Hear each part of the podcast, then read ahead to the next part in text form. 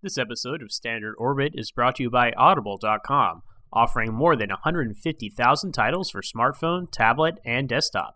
To get a free audiobook of your choice, visit audibletrial.com/trekfm. And also by Enterprise in Space. Find out how you can help science and education and become a virtual crew member aboard the NSS Enterprise Orbiter. Visit enterpriseinspace.org. Hey everyone, I'm Rod Roddenberry, and you're listening to Trek FM.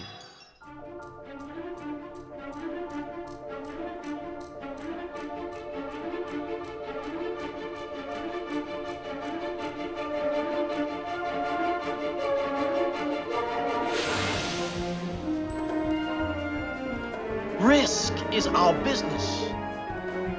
It's like nothing we've dealt with before. Golly, Jim, I'm beginning to think I can cure a rainy day. I can't change the laws of physics.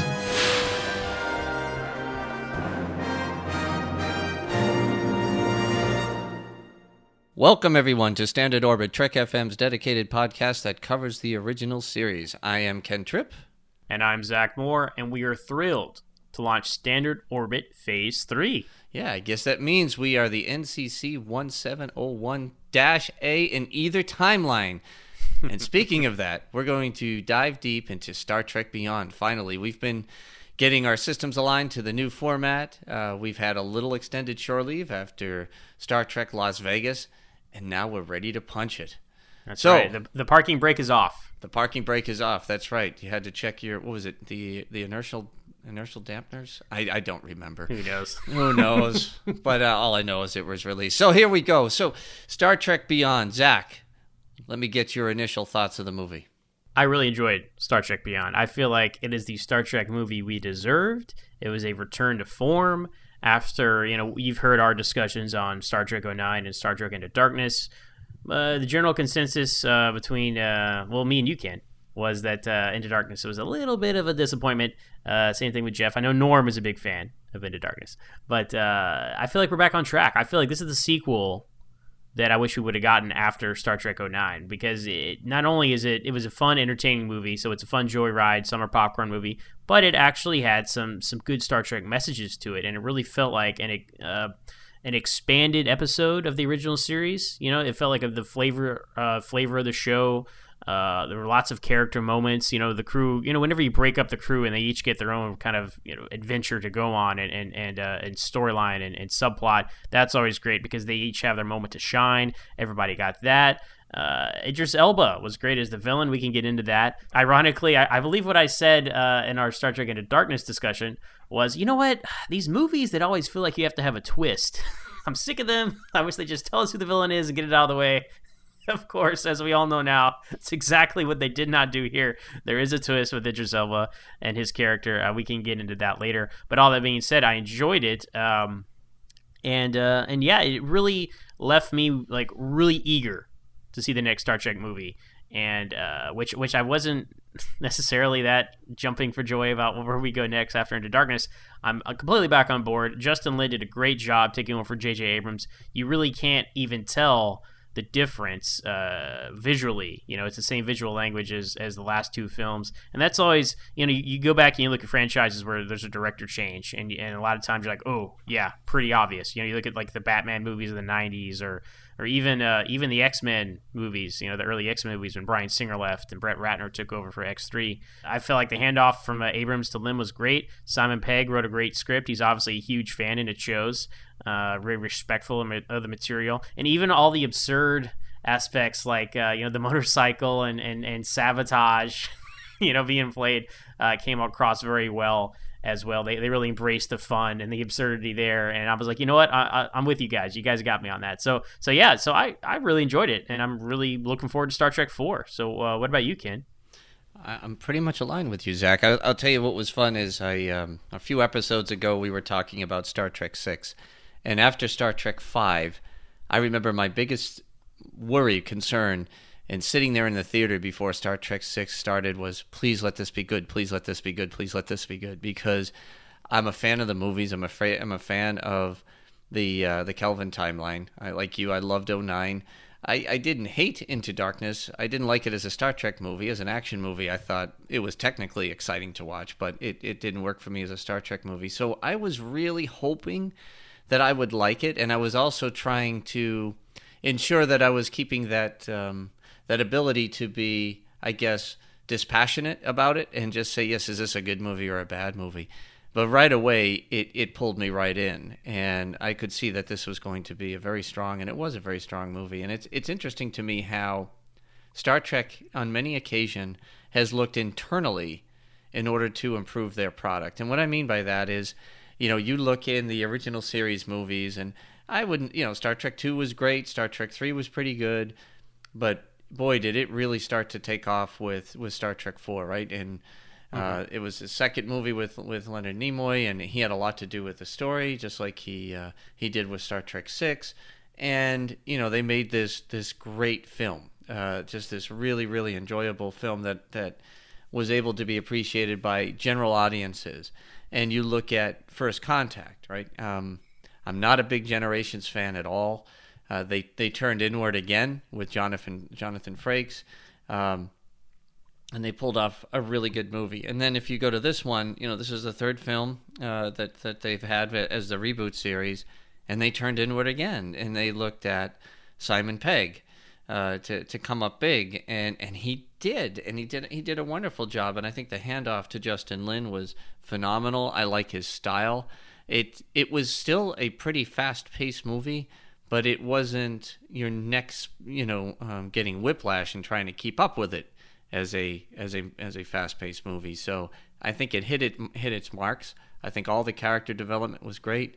I enjoyed it thoroughly. I felt like I was watching a true representation of Star Trek in a Star Trek film, and I was very happy when I saw it the first time, and then as I started, I've seen it 3 times, I guess.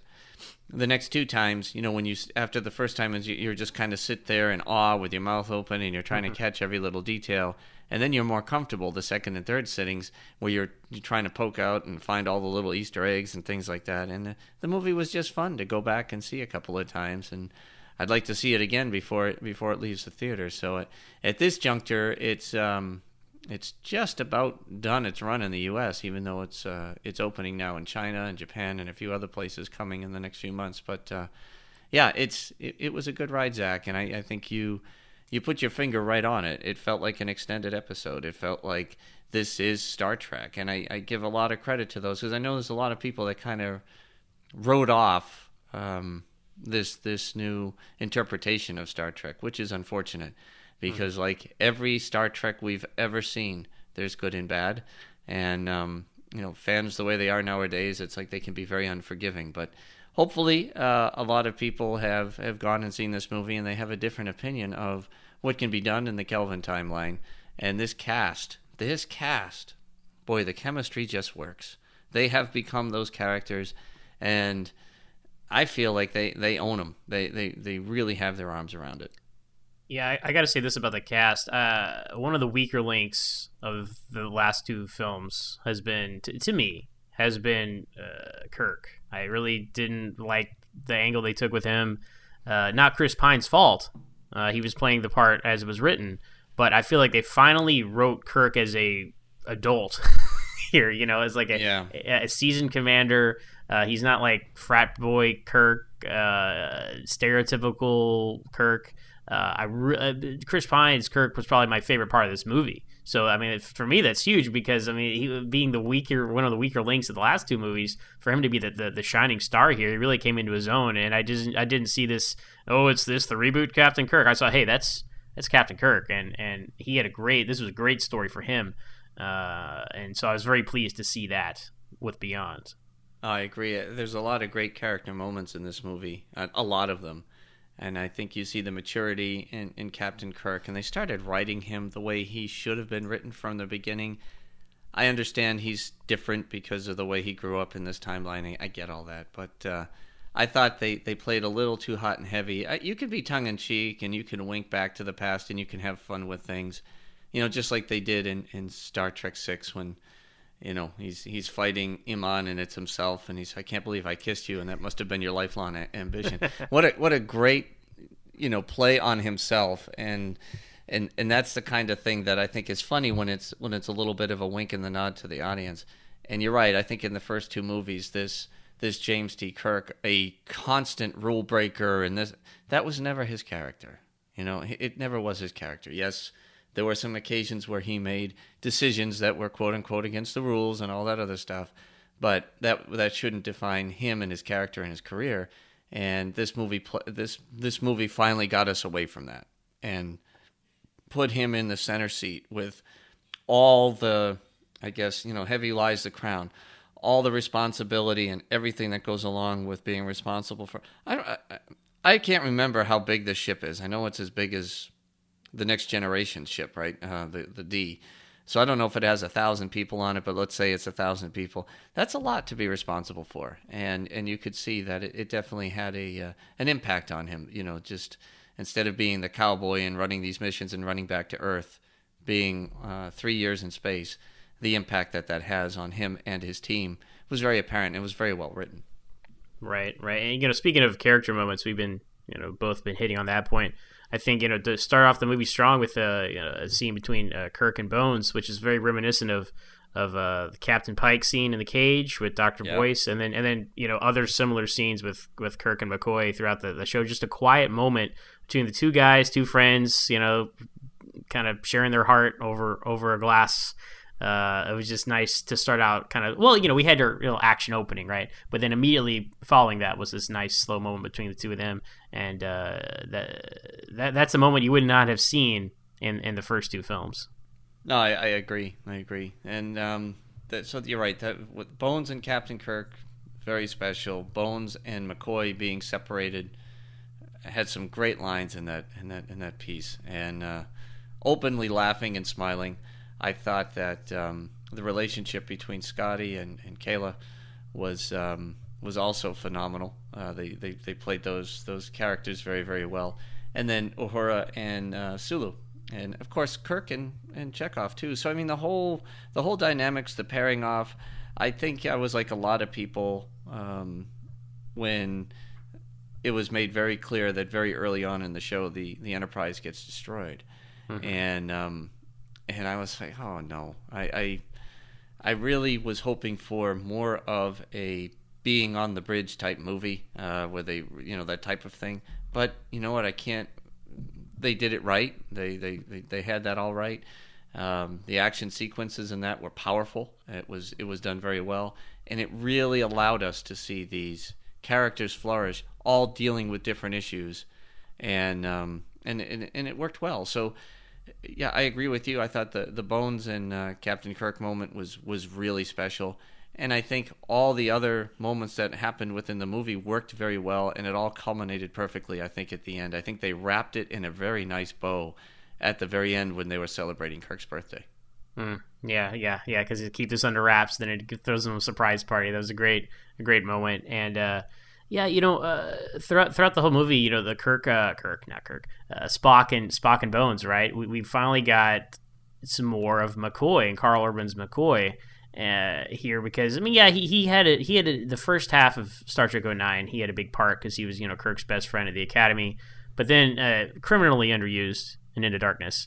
And It was good to see him more prominent here, especially his little subplot with Spock. And pretty much throughout the whole movie, it's him and Spock are, you know, buddy cops.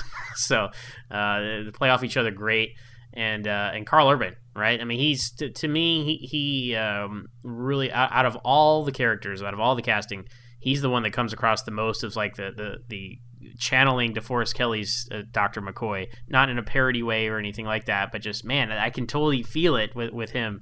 Even through all the catchphrases and all that, it's he elevates it from just being, you know, oh, he's dead, Jim, and you know, that kind of stuff. He's a real character, and yet it's still is like the true spiritual successor to DeForest Kelley's McCoy. Yeah, and you know, when we talk about character moments, the scene where Spock and Kirk reach that mutual understanding that it's going to be McCoy that has to pilot that craft at the swarm that's going towards the Yorktown. And I thought it was set up beautifully with Captain Kirk and his, oh man, he's gonna love this, right? And then his reaction was perfect. I mean, Bones' reaction and and getting beamed out in the whole 9 yards. It just, you know, it was just a movie that had you smiling all along, because I think it's twofold for me, Zach. You know, I'm an original series guy. I love all the other Star Trek series, don't get me wrong, but I am an original series guy, so I really want these characters to be successful. I want these movies to be successful, because this is what I grew up with, and they've reinterpreted them so well. And that's what I remember most about watching the movie, was just that constant smile on my face, because they had that playful interaction, that amount of familiarity that they really captured well in the Star Trek movies, you know, as well as, boy, even by the first season of the original series, the chemistry amongst those guys was phenomenal, and they just had it. So they, you know, I don't know. I hope it's not lightning in a bottle, but you know, and I know they're ready to go with Star Trek IV, and I know there's a lot of questions about the finances on this movie, and you know they did spend a lot more money than they were intending to spend, and you know, will it make it? Will it not? Well, it sounds like Star Trek IV's got to go, and that's wonderful, and my hope is that they can take a lot of the lessons that are learned from this movie and translate it into the next one and make it just as much fun, because it's not going to be easy to be this good. Let's put it that way. Yeah, and you know, I just hope they continue the momentum from this film, because yeah, you know, the box office isn't there. Unfortunately, it's the lowest of the three Kelvin timeline films, but you know, I chalk that up to the fact that it took them so long to get these movies out, and you know, Into Darkness was kind of divisive. So you know, now that we have a movie that, you know, anyone I've seen, you know, talk to, internet, real life, whatever, across the board, anyone who sees Beyond likes it. Like, I haven't come across one person who's like, "Oh, that was terrible." Like, what about? I mean, have you seen anyone that hasn't liked it, Ken? Or I've seen it on Facebook. Surprise, surprise. But no, I haven't talked to anyone or spoken with anybody who thought it was a bad movie, or had anything really bad to say about it. I think that there's a couple of factors in its financial performance. One, it came out, you know, mid to late July, amongst a midst of other blockbuster movies that just didn't do well at all, starting with Independence Day, and boy, you can check them all off the box. It's been a tough summer, yeah. It's been a tough summer, and the only movies that really did do well were animated. So if you were a little kid and you were going to the movies with your parents, it was great, you know. And I think you know, you look across the board, Suicide Squad, I mean, it's killing it money wise, but it's getting panned too. And if you look, Jason Bourne didn't do that well. There was a lot of very expensive movies that, for whatever reason, couldn't find their niche. And I think Star Trek Beyond, if you're measuring it against what it costs to make $185 million, yeah, it's struggling to make money from that. And I know there's additional funds that get tied up in marketing. So let's say 210, 220, for whatever the sake is. But its global haul is well beyond that. So it's beyond. Yes, its global haul is. I think it's in the mid 200s. I'll have to check Box Office Mojo at some point.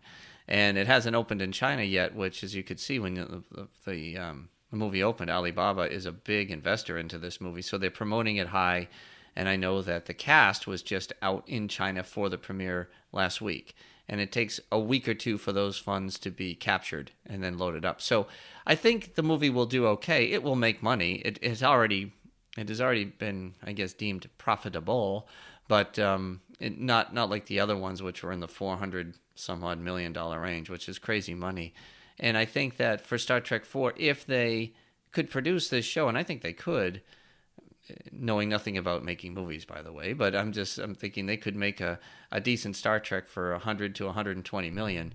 You know, they don't have to create. There's absolutely no reason a Star Trek movie should cost $185 million. That is just ridiculous. Now, I feel like maybe some of that cost came from the, you know, Roberto Orci and their initial team was going to make this movie, and they scrapped all that and had to start from scratch with Justin Lin. So I feel like maybe that's part of the additional cost. You know, pre-production for that film, and obviously that won't fortunately, but hopefully that won't happen again next time. They'll have a clear vision going from the start, so they won't have to, you know, restart things. And you can easily tell, like we were saying, tell a story on the Enterprise. Make it not a bottle movie, but you can put most of it like on a standing set. You don't have to make these giant CGI environments and stuff, which is fine, which is great. It's great to see the scope. And that's what's so great about these Kelvin timeline movies. It hasn't been since the motion picture we've gotten such a big theatrical scope films for Star Trek. Right. But, you know, tell a smaller story just on standing sets, you know, or mostly standing sets. Save a lot of money, you know.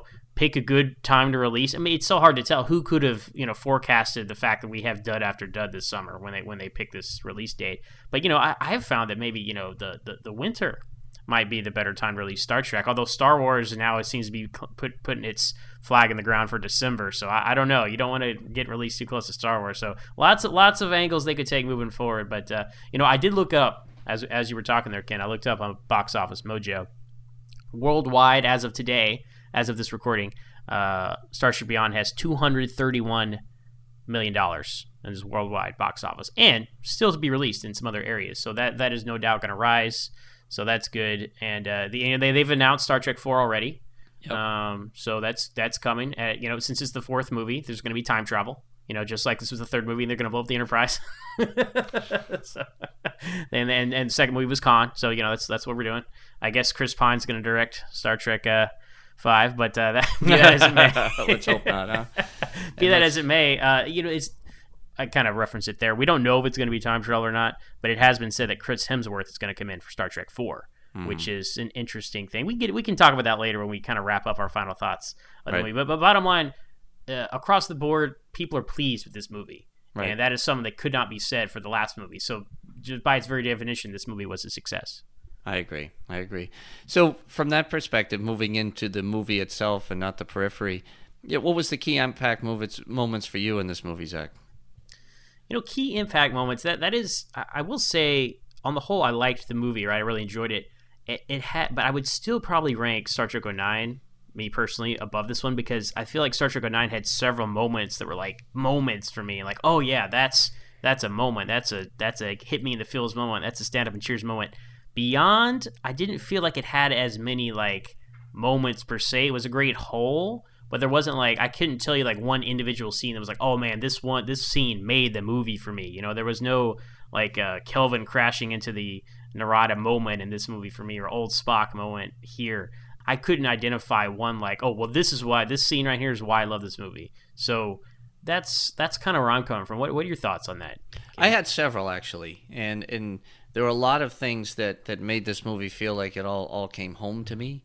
And I think the first impact moment was the way that the Enterprise was destroyed and watching Kirk's reaction to everything that was happening around him.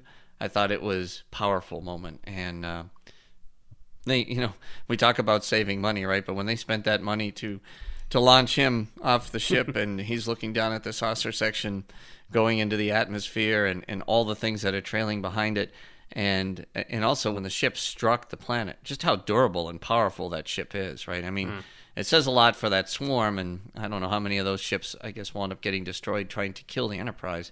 But to me, that was one very powerful moment because I'm, you know, I can imagine what it must feel like to be the captain and losing the ship and watching it occur, right? I mean, it's tough. So that was one big moment. I thought Scotty had several. And, I, you know, Simon Pegg just does it right. He just plays a great Montgomery Scott, and he plays him, you know, both seriously and he plays him funny. And Scotty was like that. He really was. If you go back to the original series, you know, he would swing. He could be somebody that could be very serious and, you know, he's the engineer, but he could also be the guy with the quips and the lines. And it went from the series into the movies and Simon Pegg did a great job with that, you know. And I like that he was even a little bit more casual and cavalier, especially, you know, and that handsome bastard right there is James T. Kirk. You know, I mean, there was just a lot of great little lines like that I thought were great. And then as far as the truest, biggest impact moment for me, you're going to feel, this is where I get all wishy-washy with Star Trek and get emotional, was the new ship at the end. But the second I knew that they were losing the original ship, there was a part of me that was really, really hoping that before the movie ends, before it goes away, there's a new ship. Whether it was still under construction, it would have been fine. The fact that they did that kind of a montage and they did that high-speed construction. Yeah. Yep, time-lapse, yeah. To bring it in is fine. But I was so... That made me smile. When the three of them were looking up there and the way the movie ended, I wish it was a little slower because I'm a geek and I really love to check out the ship and the new ship, and I've been trying to capture every picture online I can of the NCC 1701A because the refit Enterprise from the original movies is my favorite Enterprise of all time. Same here. You know, it's just sleek looking, and it looks like they've made enough adjustments to the. They made some slight adjustments even to the one that was shown before it got destroyed from the original version, but this one it really looked cool.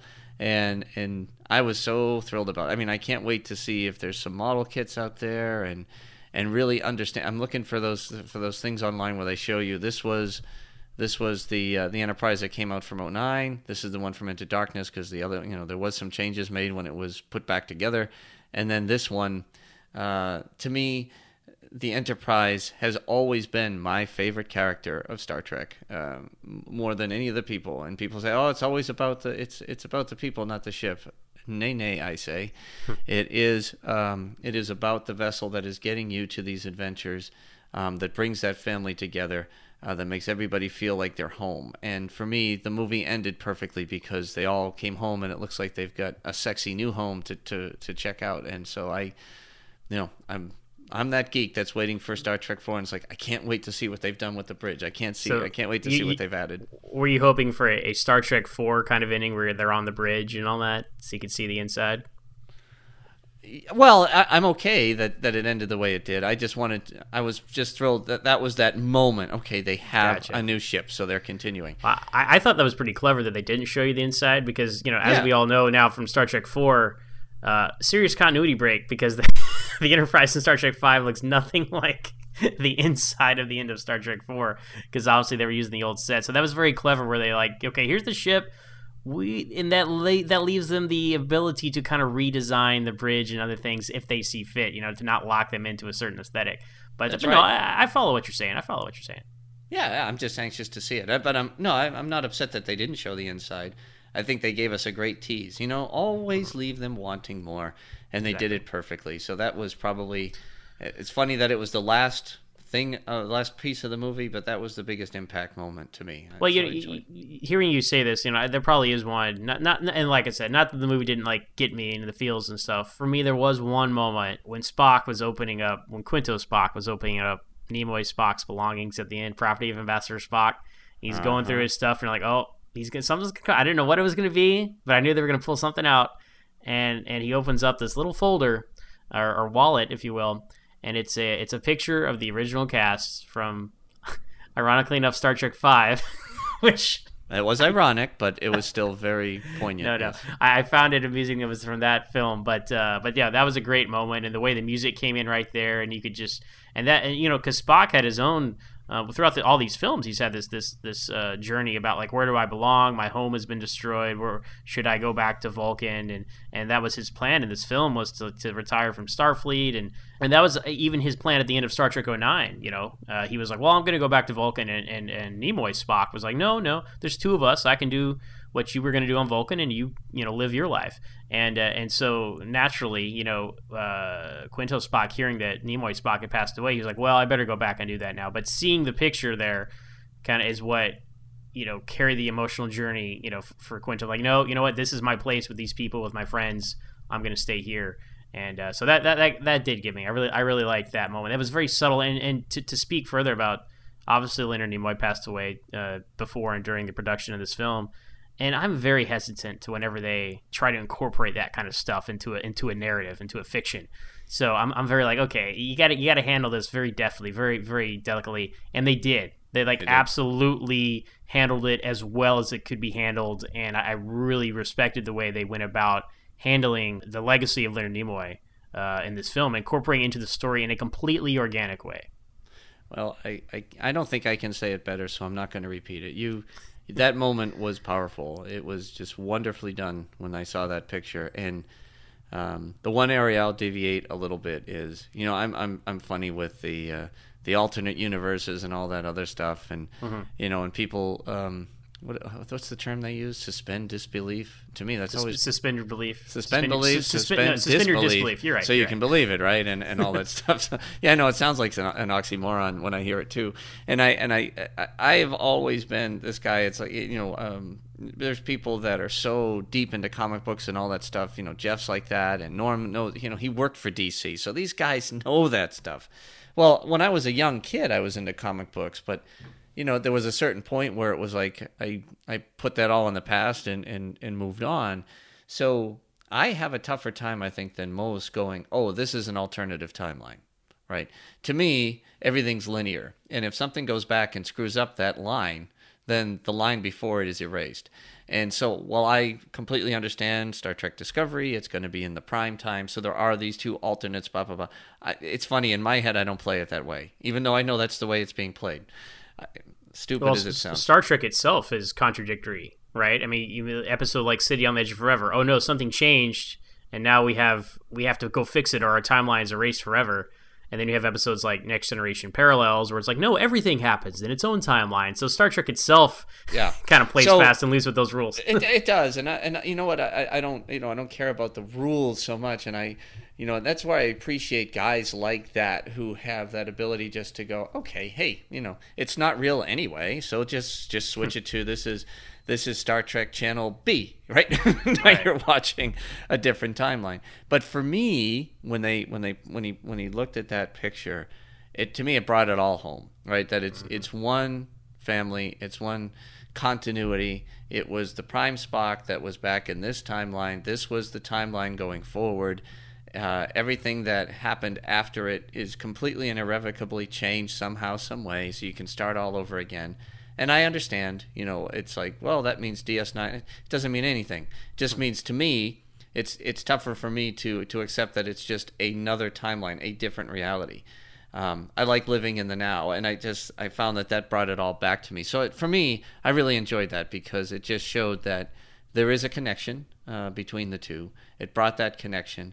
You know, you stare at that picture that he's staring at, and you smile. You just smile because it was such a warm thing and very clever thing to do, and I thought it brought old cast and new cast together in a very special and unique way. So that was a very key impact moment, and I think you articulated that perfectly. All right. And for all you nitpickers out there who said, well, how would Spock have the picture? Listen. It's like having a picture in your wallet. You know, he had his whatever. He carried it on his person, small enough, you know, small remembrance keepsake he had with him, and his robe when he was on the jellyfish and got sucked in the black hole. So it's not like he had his uniform or anything crazy. I feel like that picture was just perfect, like story-wise too, to have, because obviously he didn't pack his bags knowing he was going to go to an alternate universe. But a little picture like that in his pocket, completely believable. So, just for all you nitpickers out there. Oh, I haven't heard anybody nitpick it, but I guess they're out there, huh? Oh, they're out there. Trust me. Oh, okay. And they probably, but Ken, they'd use that picture from your favorite movie. Oh, whatever. I'm guessing that Kim Cattrall was probably in a lot of the promo shots for Star Trek VI. Well, no, you know, there is one shot in Star Trek VI, which I felt like they probably should have used, but I mean, with just the original 7, but they didn't. So, but Sulu was a captain in that one, so maybe their thinking was, well, they were still the crew of the Enterprise here. But it's all good. That makes a lot of sense. And it was funny because that's how big a geek we are, right? I mean, the second they show the picture, the picture came from. Well, there wasn't any debate. You know, as soon as they showed that picture, I went, oh, that's from Star Trek V. I mean, right. It's funny that we know those little things. We can immediately tell, what movie it's from. Oh, absolutely. Yeah, and there's a million of us like that, right? Yeah. That's what's even more scary. We just saw you all a few weeks ago in Las Vegas, so we get it. All right. So, in your opinion, though, was there anything that was missed that could have been brought stronger into focus in this movie? If there was one area for improvement, I would probably say I would have liked Krall and the villain, his story, to be fleshed out a little more. Mm-hmm. I understand why it wasn't, because they were trying to keep it a secret, much like with Khan and Into Darkness. But I felt like the twist worked. It wasn't like a I am your father twist. It was more like a V'ger twist. So it wasn't like it didn't irrevocably change your entire thoughts on the movie. It was just like, oh, that's very interesting. At the end, when it's revealed that Krall was in fact Captain Balthazar from the Franklin, who was crash landed on this planet, because you know when they cast Idris Elba, I was like, oh, great, Idris Elba's a great actor. I love Idris Elba. Great to see him in a Star Trek film. Right. And then you see the first clip or picture of him, like, oh, well they made him unrecognizable. He's in this alien makeup. Why do they do that? I disagree. But then you watch the movie and like, oh, okay, they did bring it back around to Idris Elba, because you see his captain's logs, and then you see him almost revert back to being a human at the end of the film. So you did get to see his face. So I really liked that part. But I felt like, I don't know how they could have done it, to be honest, but I would have liked to have spent more time with or delved deeper into his motivations and things like that. Yeah, and I guess there wasn't a lot left on the cutting room floor. So I've heard two stories where there was a lot and there hasn't been a lot, and some of it's fleshed out and some of it isn't. And it sounds like that, now that we've seen it a few times and we've heard Simon Pegg talk to it and Doug Jung talk to it, that you get a better idea of what happened. But I agree with you. I think that would have been a key area to understand. I did, watching it the second or third time, I don't remember, when he looked back at the Franklin and he said, ah, there you are, my old friend, or hello, old friend. Mm-hmm. In the first time I'm saying, why would he be calling Kirk his old friend? And then it was like, I get it. Okay. The second time you see it, he's looking at the Franklin going, that was his old friend. That was his old ship. And it brought that connection, but it wasn't connecting at all in the first time I saw it. So mm-hmm. I do agree with you. I think one of the things too that, they need to flesh out a little bit more and maybe stop using it as a trope in Star Trek is this whole, this PTSD warrior, Starfleet's not military stuff. Sometimes I was like, oh, come on. I mean, the guy was messed up, there's no doubt. And he was sent on a ship to go explore. To me, it's a very large misnomer to think that... that people who spend most of their time in the service, and I'm one of them, and there's many, many, many others, that spent most of their career in peacetime, but then when it shifts, can't shift back. To me, that's silly. And, what was it? Montgomery Scott said at one point, we're not a military organization anymore. And he said that in Star Trek Into Darkness, too. As he says it as they're loading torpedoes onto the ship and all that other stuff. and I kind of laugh, because... being military is not a bad thing. And if you look at history, if you look at Captain Cook or any of the voyages or even Darwin or whatever, they were on naval vessels. They were on ships in peacetime exploring the galaxy that also had another... exploring the oceans, not the galaxy, exploring the oceans. But they also had another duty, should it arise, that if they were threatened to act as a military power. So... It's not a bad thing, folks, if for the writers or whatnot of Star Trek, because it was a big debate during the original series all the time. Is it military? Is it not? You can be military and you can be an explorer. They're not counterintuitive. You can be very noble in your profession and trying to seek out new worlds, and you can be noble in the profession of protecting the home worlds that you come from. It's okay. So I don't understand why we have to keep having this line, and I wish they had just let that go. It was just one more thing. I just go, oh, stop it. This is getting old in Star Trek. Right. Well, I guess that was the fastest way, the shortcut to get to his motivation. It was interesting, the whole Franklin plot line really ties back into Enterprise, which was fascinating because that's obviously the most recent Star Trek before the Kelvin timeline, and this movie really legitimized Enterprise as far as they're talking about the Xindi, the Romulan War, the uniforms of the Franklin, and the Franklin itself looked very much like an Enterprise design. So just interesting to have a TV show that got canceled after 4 seasons 10 years ago is being heavily referenced in this blockbuster here in 2016. So I thought that was very interesting. It was interesting. It was great, wasn't it? I mean, that's what I mean. You have that on one end. You have the picture of the original crew, and that's why it's so easy for Ken to say, "Yep, just one continual timeline that got a little messed up." Mm-hmm. Mm-hmm. So yeah, it is pretty good. Talk a little bit, Zach, if you don't mind, about the special effects in this movie. I thought they were great. I mean, you know, we were talking about the budget being so high, but you see the budget on screen, right? So it's hard to complain about it when it looks spectacular. I mean, you look at, you look at the Star Trek Generations, right? And you look at when the saucer crashes and you're like, okay. But you look at it here and you're like, oh, wow, that's amazing. Like, even the way it was directed, too. So Justin Lin, like, he's handling a lot of special effects, but he puts it together well, too. It's a lot of it is about the presentation.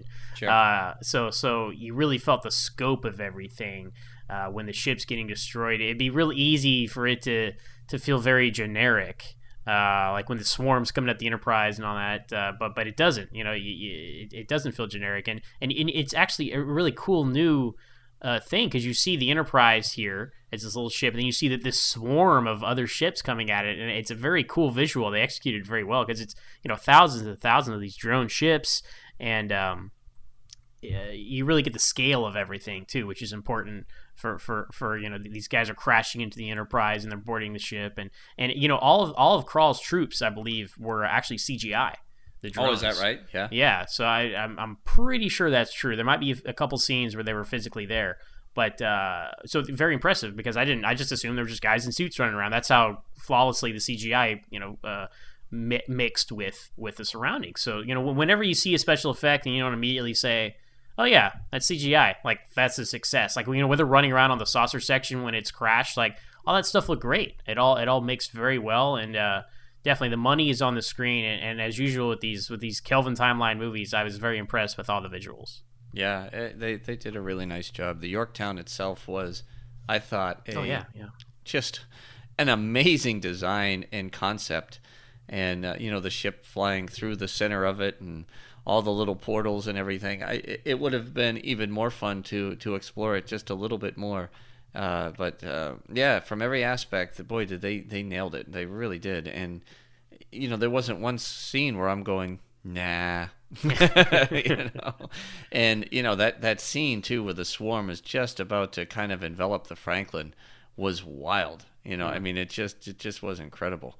And, you know, I agree with you. I thought they did a top-notch job on this. And I think the aliens that they created in this show were also pretty impressive. They didn't go too far overboard with it, where you had a lot of CGI crazy, you know, like let's say like a four-legged alien, you know, anything along those lines. They kind of kept them bipedal and humanoid and all that with different characteristics. But all in all, they, you know, from every aspect, even the topography on the planet. You know, I mean, I know they filmed all that up in Vancouver, Canada, right? Mm-hmm. So they filmed it in valleys and mountains and all this other stuff. And what they did with the colors was just really, really cool, I thought. And they did it right. I really enjoyed it. So I can't complain. I don't usually, you know, unless it's like a Star Trek V where they literally hire somebody who hadn't done anything like that before and figured they could make it work on a major motion picture, and you know, are shocked when it doesn't. It's one of those things you just go, but this house that they hired, and it wasn't Lucas, I know that. I remember watching the credits. I don't remember who it was. Phenomenal job. So if they can still give us decent quality special effects, maybe not quite so many, I think that's a big piece on why that budget crept up. Well, there were many set pieces. There was the ship getting attacked and crashing. There was obviously the Yorktown. There was you know, Starbase Yorktown. There was the big Kirk rescuing everyone on the motorcycle. I mean, there's so many big action set pieces. If you just take one of those out and tell a smaller story next time, you have a much more manageable budget. So I definitely think they could do that. But yeah. You know, speaking of aliens, Ken, what did you think of Jayla, who was our main other star of this film? I think I called her Kayla earlier. You did, and I was like, should I correct you? I'll correct you later. No, that's okay. You know what, it's funny, I don't know, I like Irish music too, and I know there's Kaylas and Kaylees and all that stuff in Scottish. That was what was in my head, but I like Jayla a lot. I think that she was a great character to bring into the fold. I think she would add a lot of to the franchise if they were to keep her. So if she goes off to Starfleet and she comes back, you know, everybody says, oh, she can come back as an ensign. Well, I said, yeah, but she could also go and, you know, we know from some Next Generations that both the academy and enlisted training are both at the same spot. She could come back as a very strong engineering mate or engineering technician, or navigator, like Chief DeFalco or something like that, and just pick right back up, unless we're going another 4 years into the future or something. But so that would be a nice way to bring her back. I thought her character was great. They needed another strong female character. I think they did a lot with Uhura in this movie. You know, she was kicking ass and taking names, and they've added another one. So you can never have enough. Let's put it that way. Yeah, no, she was great. Unless she called Scotty Montgomery Scotty. You know, it was cute. And then even she uses that nickname when she gets mad at him later, and it's sad, and it still works. And I love that she was listening to the quote unquote classical music, right? She's like, right. I like the loud beats and the shouting. It's just very cute. And and she had her own little subplot, too, with her family had died on that planet, and I'm thinking back at other moments, because now I feel bad, because like, no, nothing in this film were moments to me. There were moments, and I think more about it after hearing what you said. But when she's fighting Krall's secondhand man, like up on the building there, and she sees that Kirk is kind of driving away, and you can kind of feel that she thinks, oh man, are these guys abandoning me too? They kind of got you there, and it was great to see them come back and save her. And then when she escaped her planet and got to see it from space, that was like her moment of like, okay, we made it, we did this. So her whole subplot was great and added another layer of emotion to the film. And I would definitely like to see her again, because it's rare in these Star Trek movies. You have your guest star of the week, right, so to speak, and they don't come back, and you're like, oh, but I liked that character. Let's see them again. So hopefully we will see her again. And there are ways they could incorporate her, obviously, and we can talk about that a little bit in our looking forward to Star Trek IV wrap up here. But yeah, I'd definitely like to see her again. That was a good call out on your part. Yeah, I think that she'll add a lot of value, a lot of laughs, and a lot of development to the show, and keep people interested, right? Yeah. She was a great character. Okay, so I don't know if you're big into the musical parts. I believe you are. I am. We had a good time at the concert there in Las Vegas, and this is really Bichet's avenue. But what did you think of the score and the music for this film? So the score, I like. Obviously, Michael G's Star Trek score. I like how the continuity of it from the three films. It's in our Star Trek film past, it's very rare to have that continuity in the music, because it changes so often. So it's great to have that. And I don't know if Krall had a theme. I can't really recall one off the top of my head. I don't remember that. No. I remember all the same Star Trek music cues, which are great. So, solid score, didn't really blow me away by any means, but it was there, and it picked up when it needed to, dun dun dun dun dun dun dun dun, and all the action beats. As for the music itself, right, Bad Robot is obsessed with the Beastie Boys, so he gets sabotaged yet again. But, they really made it work, although they did take the plot of Mars Attacks and use it to solve the climax of this movie by playing the music really loud and defeating the aliens. Did you come up with that by yourself, man? I did. Wow, that's a great analogy. I never put the two together. Wow. Yeah, that's the look it up, folks. That's the plot of Mars Attacks, or the climax. It is. But they embraced the absurdity of it, right? And they went all in, and I respected them for it, and they won me over with Sabotage. It's like, I never thought in a million years I'd be sitting in a Star Trek movie, and they'd be like, Sabotage! And be blasting it on the loudspeaker. It's really ridiculous. And then the great moment between Spock and Bones in the ship, and he's like, is that classical music? It's like, I believe it is, Doctor. It's just so great.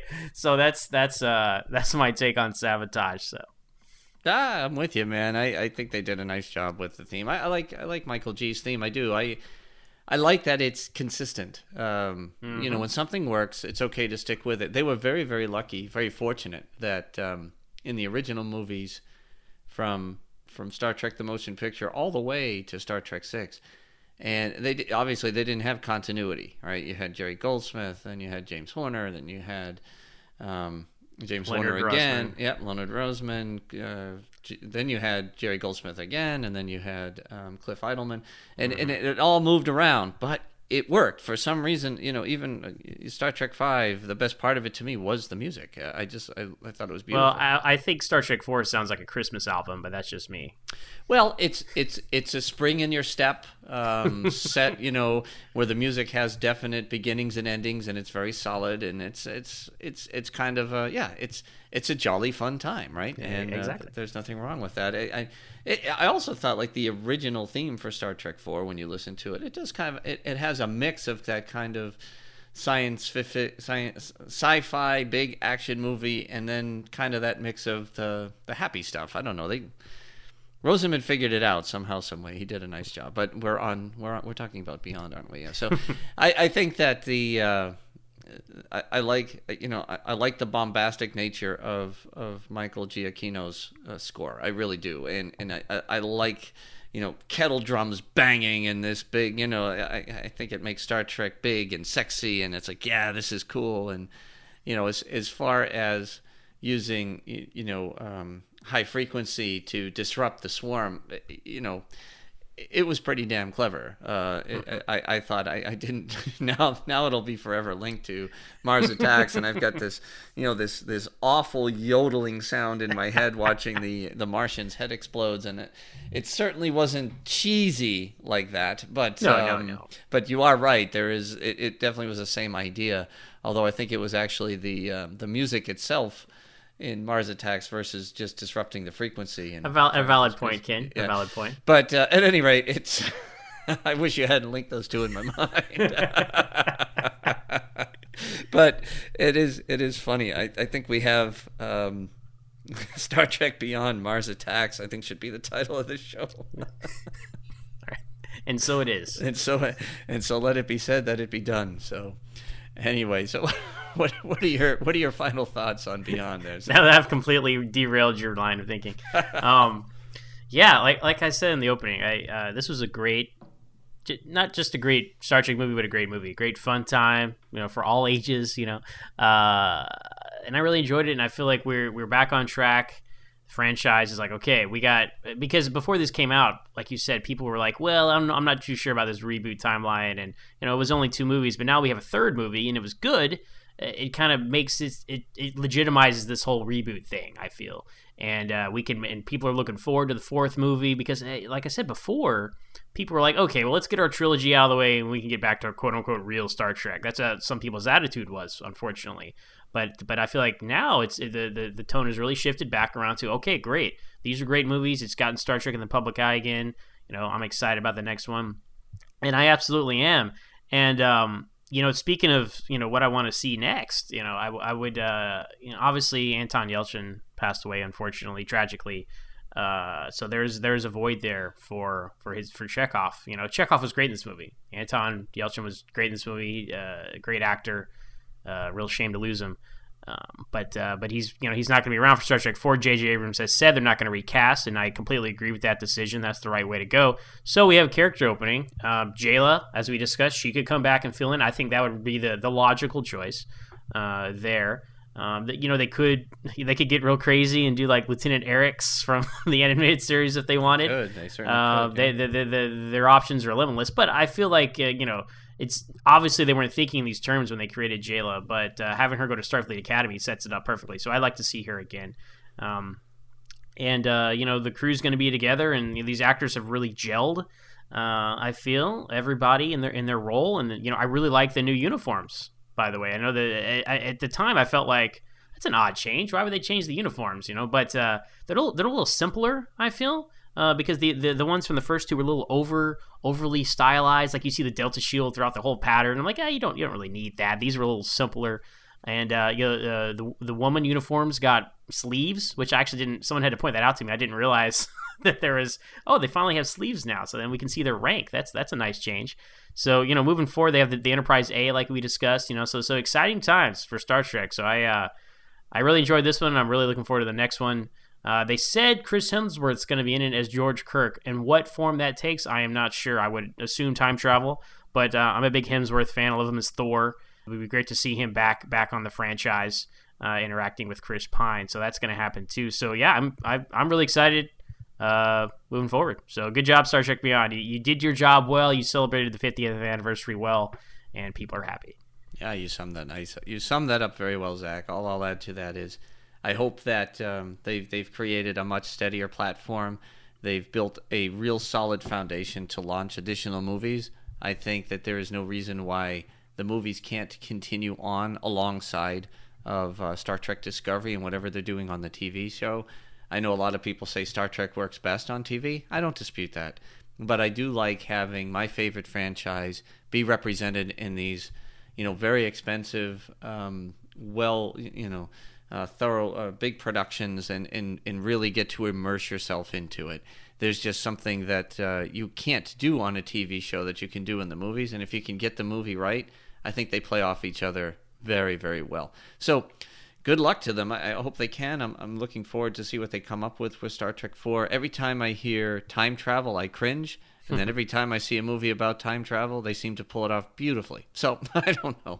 Somehow that works. So I will see how they do this, whether it's through time travel or through recordings or holograms or, you know, whatever. I guess we'll find out, but it should be fine.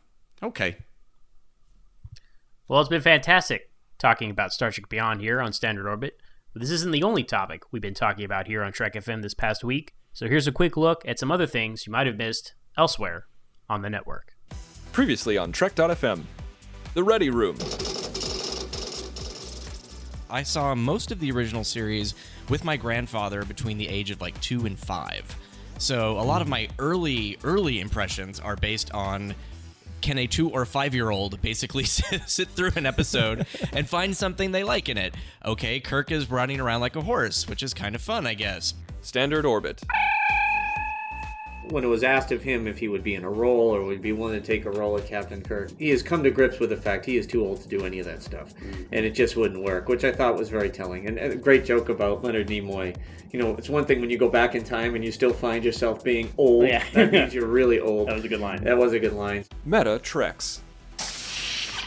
The only thing it was missing was a Geordi PowerPoint. Yeah, about the closest thing we have to a Geordi PowerPoint in Star Trek Beyond, Mike, is Spock trying to point out the location of Uhura's radioactive tracking device necklace. He gave her a radio tracking device necklace?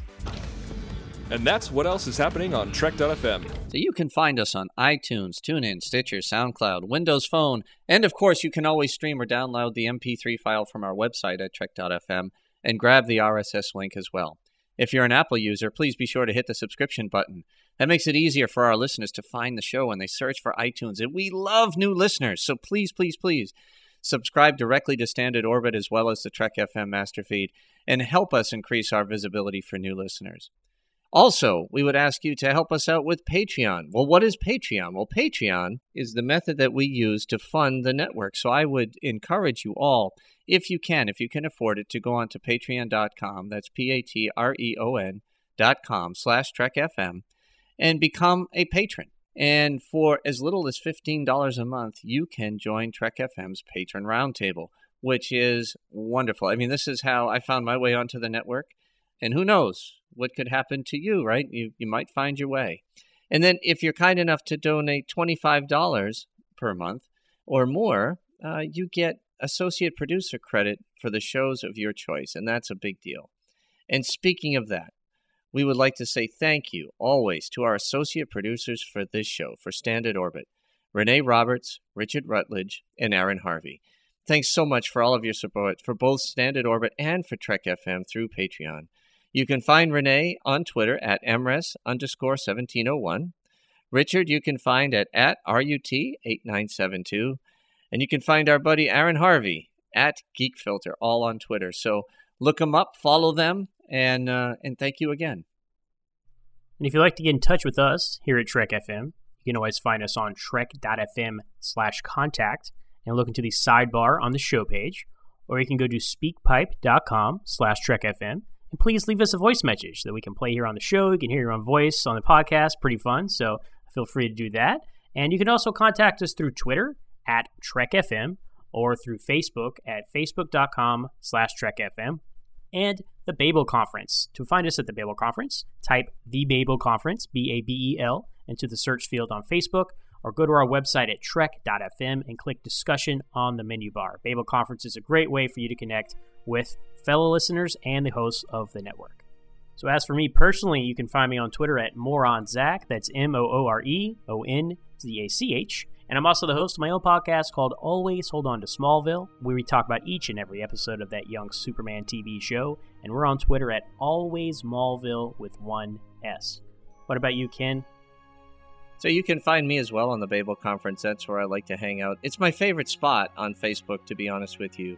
It's the safest, funnest, most respectful spot to talk Star Trek on the entire interweb. So look for me there, and feel free to also look for me on Facebook at any time, and feel free to IM me with questions, or if you just want to hook up and be friends.